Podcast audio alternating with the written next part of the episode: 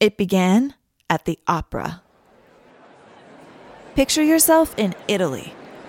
It's 1836, and you're at Milan's famous opera palace, La Scala. You're in a red velvet seat on the ground floor. Overhead, a golden ceiling. And everywhere you turn, you are surrounded by more red velvet seats, six balconies of them. It's magical. And then a woman walks on stage. She's dressed in an ancient gown. She wears flowers and leaves in her hair. And she starts to sing.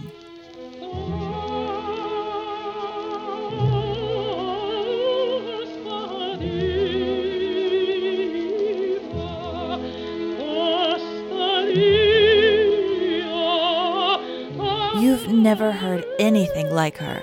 You've never seen anything like her. The song is called Casta Diva, a plea to the heavens, and it can exist only because she exists. She is an otherworldly being with a voice so powerful, heaven is on earth.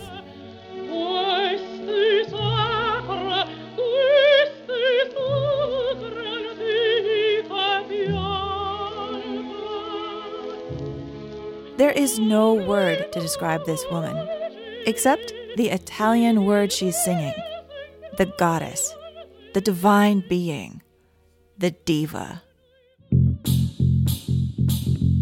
From Focus Features, welcome to Zoom, the podcast for curious people who want a closer look at the history behind today's movies.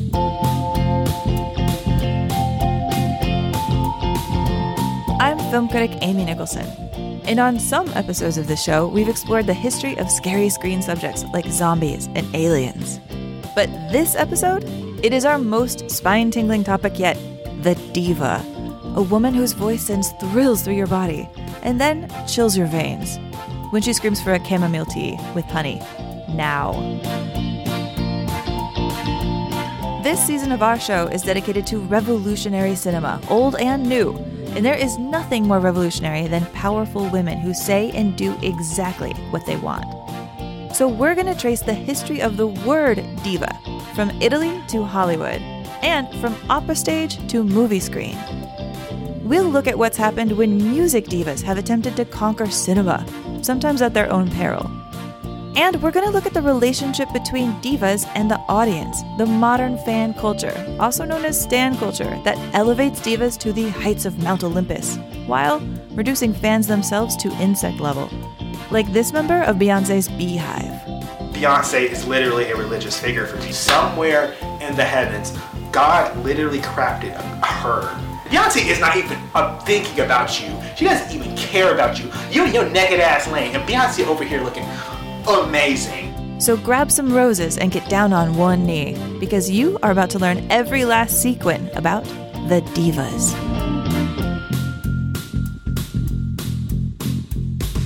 Perhaps us lesser beings should learn how to be a little bit more diva. Or rather, relearn how to be. Because even if you can't sing a note, you too were born with a diva's determination and attitude. It's kind of true. Like you do start off as a total little diva. Like you've got no, nothing telling you not to do all your impulses and go for everything you want. Nobody's stopping you. That is director Nisha Ganatra. And then little by little, that voice in our head goes, maybe I shouldn't do that. Maybe I shouldn't do that. It's an interesting line between listening to that voice and not being, you know, a terror in our society. Nisha explores that fine line in her new film, The High Note. It's a portrait of a modern day diva named Grace Davis, a legendary singer who does not suffer mere mortals gladly. She can be especially hard on her young assistant, played by Dakota Johnson. Well, Dan was asking if perhaps you would want to rehearse at his house instead of yours. I said to his assistant that that probably would not. How many Grammys do I have? 11? Uh huh. And how many Grammys does Dan have? Eight. Not 11. That's eight. That's very fewer than me. Mm-hmm. A lot fewer. Grace is played by Tracee Ellis Ross, and she is terrific as a character who's strong, demanding, and has a sense of humor about it. That was important to Nisha. How would Grace Davis feel if someone called her a diva? I think she owns that word. I think she would laugh I did notice that you can't spell Davis without D I V A. Oh my God. Can I use that? Yes. awesome. Owning that word is a big step for female performers, fictional or otherwise. Not that long ago, diva was considered an insult. How did that happen? In fact, where does the word even come from? Let's dig into some diva etymology, which actually begins even further back than that 1800s opera house. We are going to ancient Rome, circa 44 BC.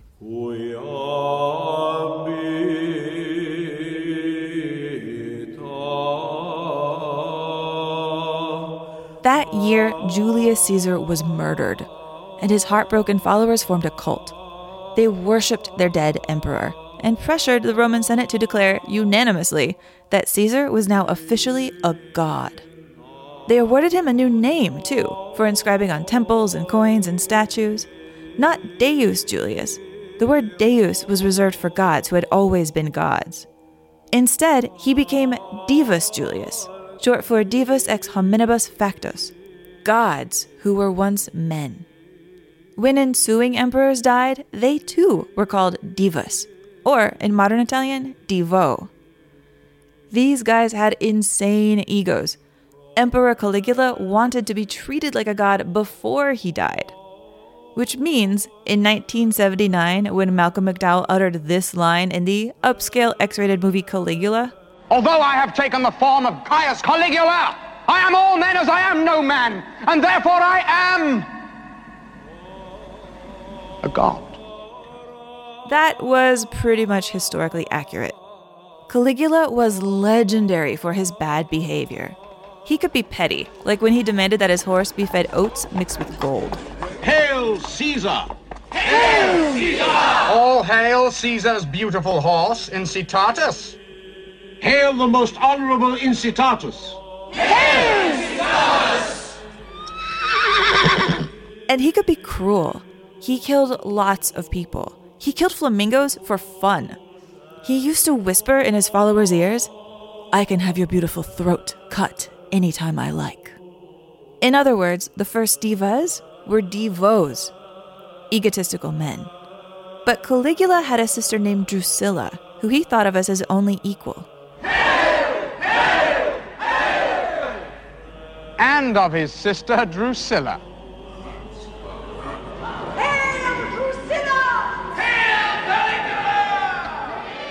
When she died, he declared her Diva Drusilla, Rome's first official diva. So, flash forward to the Italy of two millennia later, and you can see why audiences in Milan did not call their otherworldly female opera singers something like princesses.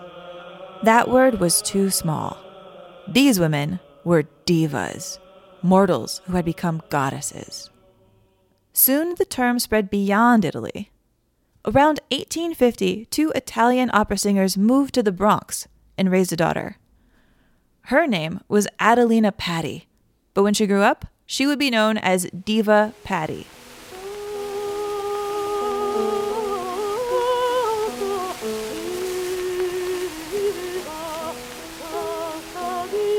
You're listening to her take on Casta Diva.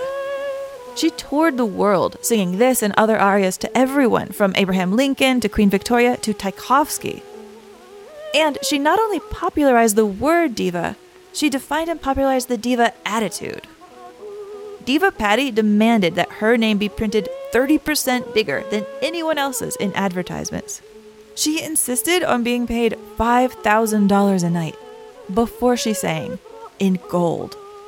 She lived in a castle and she traveled in a private train with embroidered leather walls. Instead of attending rehearsals, she sent her maid, who told the rest of the cast what Patti planned to do. Oh, and she had a trained parrot. It said one word Cash! Cash! Cash!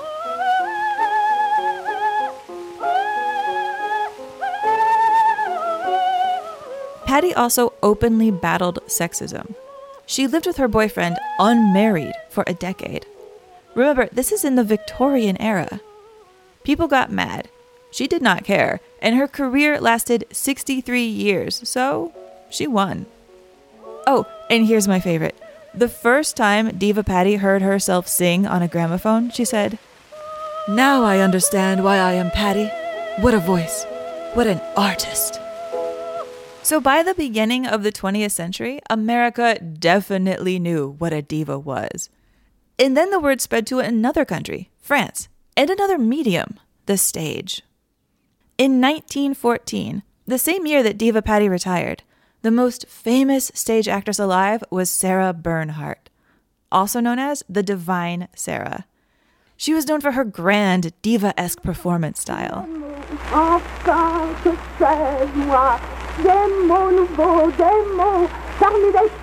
And also for her diva level rule breaking. She had gazillions of affairs and gave birth to a child out of wedlock. She chased rival actresses with a whip. She had a pet alligator and, like Caligula, insisted on giving it champagne. Oh, and she wore a stuffed bat as a hat. She also made movie history when she became the first person to play Hamlet on film. Yes, thanks to Sarah, the cinema's first Hamlet was a woman. So Bernhardt was positioned to also be the cinema's first diva. But frankly, she was too much of a diva for that. Sarah thought silent movies were a little beneath her. Audiences couldn't hear her voice. What was the point?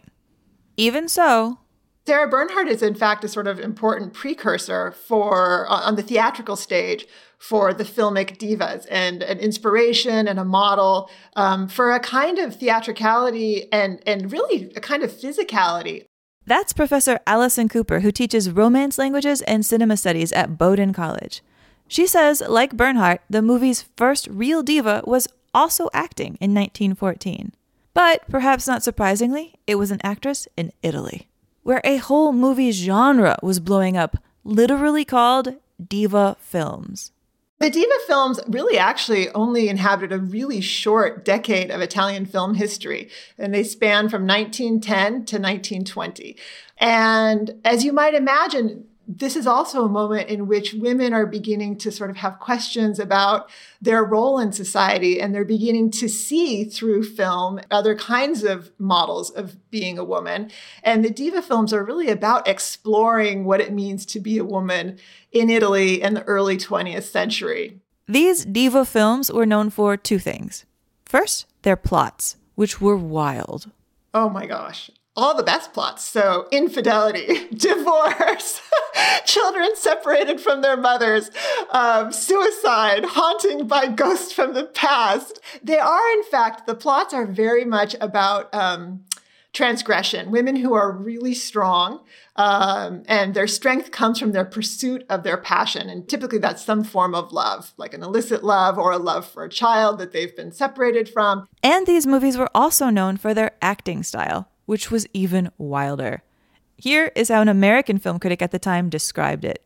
The acting in these pictures is like the moment after someone shouted, Fire! yeah. I mean, it's not untrue, but it's like watching a poem. I don't know how else to describe it because these women are, they're working so hard. You know, their arms are flailing around, their bodies are crashing to the ground. They're sort of off in the corner holding their forehead in their hand.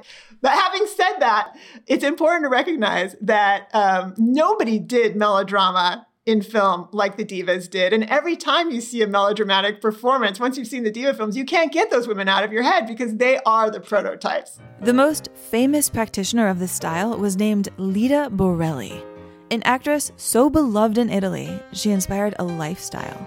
She was beautiful. I mean, she had uh, huge eyes, high cheekbones, but she was so famous that the Italians coined an adjective to the, or noun to describe the attitude of adopting her poses and eating like her and everything. It was borellismo. So all of these young women, she supposedly is the reason that young women in Italy started dieting because they wanted to look like her. So we have Lyda Borelli to thank for the introduction of the idea of the diet to young women in the early 20th century. But it wasn't just about good looks and weight loss. Women wanted to act like Borelli because she was empowering. Unlike the epics of the time set in the past, her movies were about modern women facing modern problems even if they dressed like women of the past. costumes in the films are always extravagant. And so they're typically influenced by sort of Orientalist trends at the time or these neo Greek uh, gowns with the loose folds and pleats. And all of these were intended to kind of convey a sort of ancient womanhood. So, Borelli played city women fueled by primal womanhood. Again, not princesses, not fairy tales. Women born poor in a screwed up world who faced all kinds of tragedies and still made themselves into Diva Lyda, a goddess who was once woman. If she could do it, maybe, just maybe, you could too. But in reality, probably not. Italy's diva films didn't last. Fascism came into power and put women back in their place. You know, they represented a fair amount of transgression and a fair amount of pushing one's way through the barriers that a patriarchal society had set up for women. And there was no way that that was going to be tolerated under somebody like Mussolini. And after fascism was defeated, that time, diva acting felt beyond dated. But the word diva and the idolatry it inspired in movie fans persisted.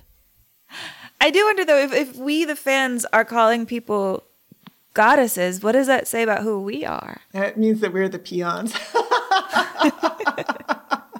I mean, I think it's so interesting that, you know, going back to the very beginning of film stars, we're describing them in language that's very different from us. You know, there's us and then there's them. Yeah, well, I think that they they did seem like gods. They play an important role in our in our sort of day to day life, and in insofar as we think about them and we model our behavior after them. But at the same time, they are so distant. We could never actually be like them as much as we would want to be. There's a one in a billion chance, right, that we're going to become the next, I don't know who. You know, there's a kind of attraction and repulsion or a closeness and a distance there that it's a unique thing. And uh, it's just a trademark of, of the phenomenon. So when it comes to divas, we, by definition, are low and they are high.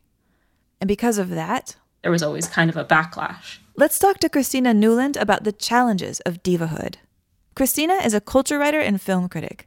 She recently edited She Found It at the Movies, a book of essays about women and sex on screen. And according to her, the more fans give to their favorite movie goddesses, the more they expect. It's always been kind of part and parcel, that kind of worship.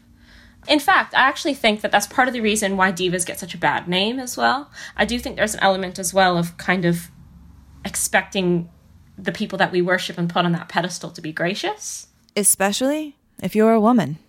For evidence, look no further than Golden Era Hollywood, where, just like Caligula, the powers that be could bestow upon women a heavenly name. They called them stars. But if you wanted to remain a star, you had to behave.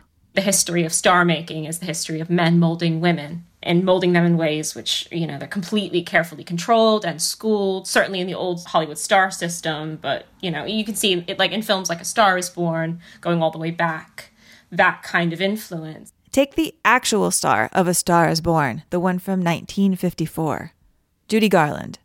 She'd been part of the star system since the wizard of oz. The child actor whose dreams that she dared to dream really did come true at a cost. I wanted to believe. And I tried my damnedest to believe in the rainbow that I tried to get over, and I couldn't. That's Judy as an adult, talking about how she became the diva of golden era Hollywood. It's not a happy story. I'm a lady who is angry. I'm been insulted slandered, humiliated, but still America's sweetheart. As a child, the studio bosses told Judy to stop eating, to start taking diet pills, to do everything they said, even if that meant working 72 hours straight. Judy did as she was told and got famous, but fame had changed a lot since the days of the opera divas. Judy did not have the comfortable distance of the stage at La Scala, where she could stand 70 feet from her fans. They felt entitled to feel closer to her, to see pictures of her at home. She had to be both huge and humble. There's an expectation that female stars, no matter how much graft they've done, or how, where they've come from, or how hard they've worked to get where they are, or how talented they are, that, you know, they're gracious that they show some kind of gratefulness to their position that they've achieved. And so there's a real issue, I think, when women start to behave in ways that are, you know, perceived as bratty. I've sung.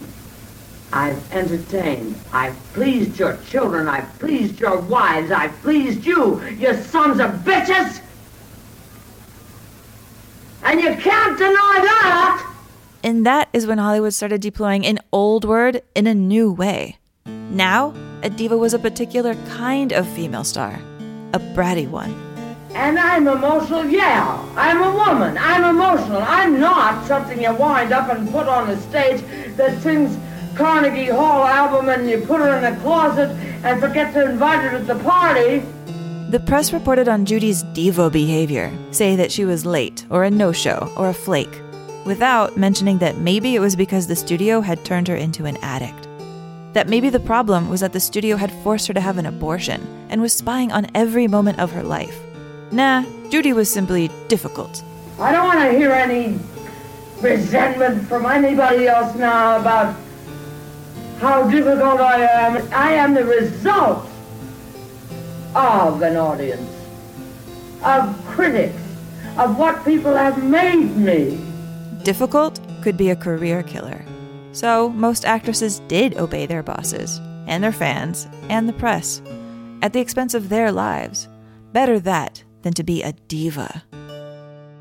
And I think that what's kind of interesting about the word is the fact that it's always been defined in opposition to something, in opposition to the ladylike, in opposition to the well behaved, in opposition to what the kind of male dominated press or studio system or music industry would want from you. But at least Judy Garland was allowed to succeed. In the pretty much all white studio system, a lot of women couldn't even get in the door. Until the 60s turned into the 70s, and a new generation of divas ascended with powerful voices that dominated the music charts. Cher and Aretha Franklin and Diana Ross. They were demanding to be heard. And because they made demands, they were called divas too. Whatever is expected of a white woman to be great, you know, kind of gracious in in her success or her talent, then I think that was doubly expected, particularly of of black women in, in America. Yeah, and Streisand with her kind of Jewishness as well, being outside the norm of what female beauty was supposed to look like. But let's start with Streisand. Indeed, she did not fit the mold. And in a move that indicated that a new kind of diva had arrived, her screen debut, Funny Girl, is about how her character does not fit the mold. Listen, girl. How? please, you've got to face facts. You don't look like the other girls. I know, You've but- got skinny legs. You stick Yeah, out. yeah, but- And you are out. Yeah, I Eddie, can't. I'm just trying to tell I'm you sorry, something. Why don't you just give me a chance? Come on. Look, I do a terrific time step. Out. Out. And you know what? She doesn't care. She knows that she has talent. She knows she'll hit the top. And she does. When you're gifted, then you're gifted. These are facts. I got no acts to correct. Hey, what are you blind? Streisand made a career out of this. Movies in which she conquered the haters again and again. And Funny Girl became one of the best known examples of the kind of movie that music divas make when they want to become movie divas. Which is definitely a thing. I kind of think that like there's a sort of grass is always greener effect when when it comes to like the divide between musical stardom and movie stardom. That's film critic Charles Bramesco. In an article for Vulture, he took a look at divas who have conquered music and then tried to conquer Hollywood.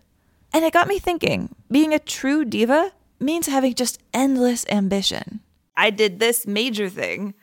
Maybe I could do this other thing too, right? Yeah, what's the next great challenge? Uh, and it's weird because in a lot of these movies, you'll see that the characters they're playing are uh, an expression of that exact thing. A lot of them play sort of versions of themselves or how they're known to the public. And one of the key characteristics of, of that sort of type is always, you know, the unsatisfiable ambition, always looking for the next big milestone of your career. Okay, well, since we're on the subject, when a diva goes to Hollywood, what kind of movie does she want to make? we get really two main narratives. The first of which is about someone who has not yet achieved stardom, who is a dreamer, needs to make that jump and either get out of their small town or maybe, you know, they're part of the big city and take over the city, the industry, realize their dreams. Yeah, no, totally, right? The Star is Born plot. I mean, every generation's diva feels obligated to remake that for some reason. Yeah, I think uh, the thing about A Star is Born is that this is a role you can only play if you're bringing your own persona to it. There, there, it's not just about having the skills required to make someone believable as an overnight pop sensation, but really bringing your own persona to it so that the role fits into your own story. And people find that sort of rhyme, that that parallelism, very exciting. I get it. Okay, then what's the other kind of movie? And then the close corollary to that is the movie that joins a main character who has already achieved that fame and they are faced with some sort of crisis of conscience and they have to stay true to their principles, their integrity, usually artistically and personally. Okay, right, right, right. And those are usually biographies of other giant legends, right? Like J-Lo playing Selena or Madonna doing Evita. Okay, so that makes me think only a diva can play a diva. Just any old movie star could not pull that off. Oh my god, that's right. Yeah, I mean these are both major. Uh, J Lo as Selena, I think in a role like J Lo as Selena, or yeah, someone like Madonna as Evita, it's not so much a disappearing into the role, but the melding of two iconographies. Like it's you know that you're watching J Lo as Selena, and so the character is the meeting point of those two. It's hard to describe. I just had this feeling like my dreams were the same as the dreams of all those people who are out there in the audience. Like all their hopes were centered on me. Or it's like when Diana Ross played Billie Holiday in Lady Sings the Blues. I mean, she won an Oscar nomination for it. Now, you don't know how it is when people are looking down at you and laughing at you and think that I'm a loser. And if I go home now, I'll think that I'm one too. I gotta prove it to them. I gotta prove it to myself. And what are you proving? So divas are channeling divas. You know, Diana Ross is drawing power from Billie Holiday. And then she basically plays the Judy Garland role in a modern remake of The Wizard of Oz. The Wiz is uh, another one that, you, as you say, makes the comparison explicit. You know, it takes her back to Judy Garland, and it also takes her back to this myth of someone who leaves her home and sort of makes a grand adventure of going somewhere new and becoming something major. Which, I mean, you can call it the trip to the Emerald City, or you can call it the trip, you know, downtown through Manhattan. But that's the trip to attaining your dreams, which is, you know, the big banner of, of being a star. So there you have it. Audiences like movies that bring a diva briefly back down to human size. We want to see her live like us, but then we want to see her ascend back into the heavens. Or, you know, Oz will too. Basically, every time a diva makes a movie, she's creating her own mythology. But the risk is she could be bad at it. Best example ever? Mariah Carey in Glitter. In a world where proving yourself is everything, one woman is about to get the chance to go from unknown to a world she's only dreamed of. Glitter is a low light in diva cinema, to the point that Charles Bramesco doesn't even want to talk about it. Mariah Carey, eh, you really went for the jugular right there on that one. That is Mariah Carey for uh, as much as I you know, respect Mariah Carey. Don't want the Mariah Carey fandom coming after me this week. All right, we will let Charles off the hook and let a few glitter reviews tell the tale. Quote Glitter deserves yet another title. A star is dull. Quote Miss Carey has the voice of a dove, but sad to say, the acting range of a parakeet. And finally, we'll be blunt. This star vehicle for singer Mariah Carey is primarily a showcase for her breasts. Harsh. Although, not much worse than what gets said to Mariah Carey in the movie as she deals with racism and sexism in the music industry. Okay, we ask ourselves is she white? Is she black? We don't know. She's exotic. I want to see more of her breasts. When a diva dares to make a movie and it is not Oscar worthy, critics feel fine giving her all the blame. Like revenge for having too much ambition, for being difficult the term of diva was kind of used as a cudgel, like for a long time to sort of delegitimize women who asked a lot of the people that worked with them. But somewhere along the line, that started to change. I think turn of the millennium, 90s, approximately around that time is when we start to see narratives about pop stardom and who gets to take pop stardom seriously and how seriously. This is the moment that modern divas took back control of the word, both celebrating it and having a sense of humor about it. Here is Jennifer Lopez in 2001 introducing Saturday Night Live. She's wearing a bathrobe. You know, somewhere along the way, I picked up the reputation for being a diva, you know, but I ask you, would a diva be seen on stage wearing this? Come on, I mean, would a diva put up with people talking endlessly about her ass? In the same episode, J-Lo gets into a diva fight with Chris Kattan. You are no diva. Oh, yeah? Well, we'll see who the real diva is when all the divas get together and perform with other divas on a program called Divas Live. Yeah, we're not gonna kick your diva ass. Oh, bring it on, J-Ho! What? Divas Live was a real TV special, by the way. Only the biggest names were invited to sing. Whitney and Cher and Aretha and Diana Ross, a young Beyonce. It made being a diva an honor. Beyonce even wrote a song called Diva, in which she redefines it herself. Diva is a female version of a hustler. But as fans now openly worship divas for their divaness, the relationship between them and their fans is beginning to feel, well, a lot like ancient Rome. Insult a diva? That is blasphemy, punishable by internet death.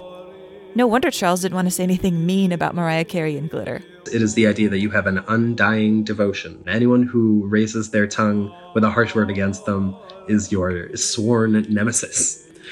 And there are some fans who won't hear any, you know, nuance, any sort of critique about uh, their graven idols. Fan clubs have assembled into militias.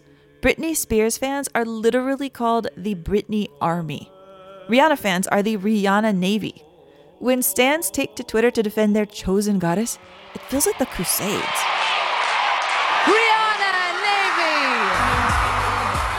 Divas are described like they are pagan gods. She is the queen bee, Beyonce, and Baltimore's BeyHive did not come to play. They came to slay.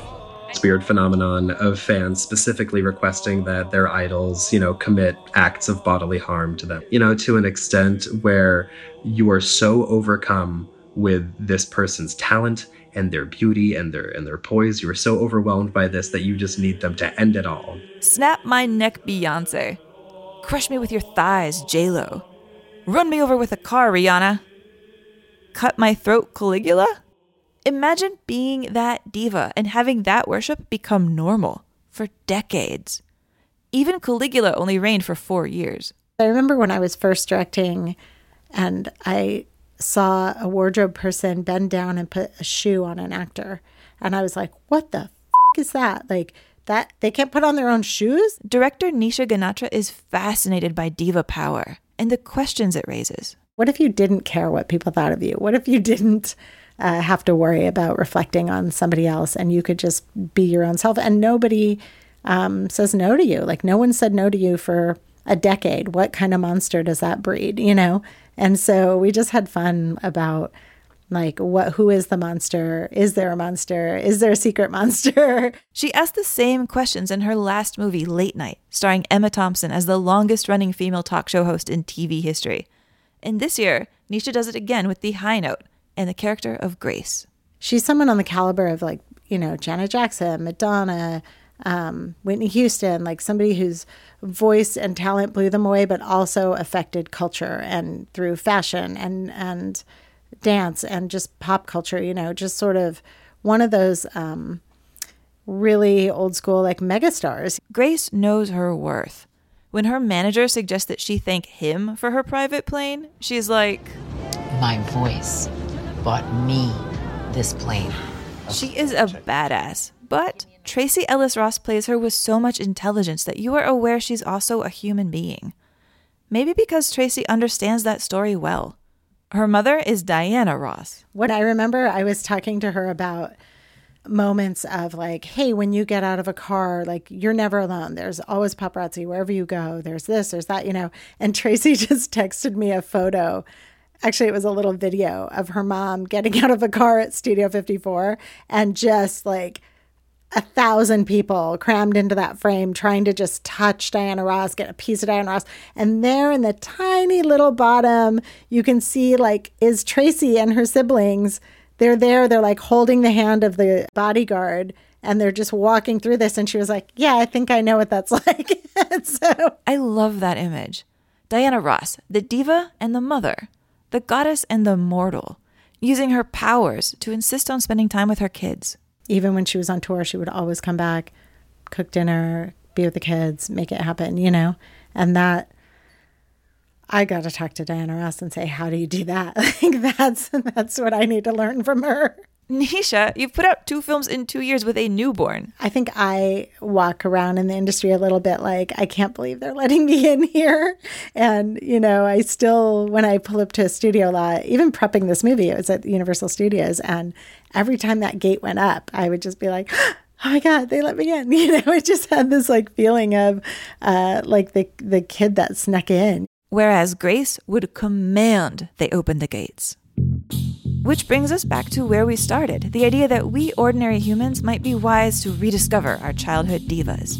And so I think if I could learn from Grace Davis, it would be to like not be apologetic and feel like you do belong and that you have a right to be in this space, this creative space, as much as anyone, which is a really hard thing to feel, you know, especially I think if you're a woman of color or like if we don't have equal representation on screen and behind the scenes, then you're always going to feel like you're the crasher at the party. so I guess like I'd love to learn from Grace how to feel like I walked in with a legit invite and not like as the secret crasher that I always feel like. You are hereby invited to carry yourself a little more diva. Go ahead, walk through that door. Know your worth. Feed your cat caviar. And don't apologize for what you've earned. Whether you are tone deaf or a karaoke god, you are something to sing about.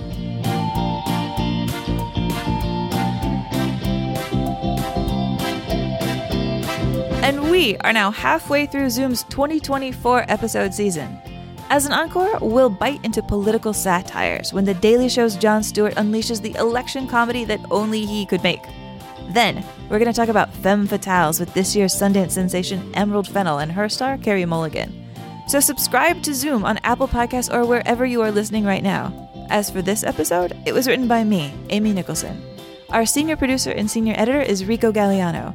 Stephen Colon engineered and did the sound design, and our ever evolving Zoom theme music was composed by Martin Ostwick. Graphic design by the fabulous Kim Troxel. And thanks as always to Angela Vasakis and Joshua Kornblit at Focus Features. Till next time, stay curious.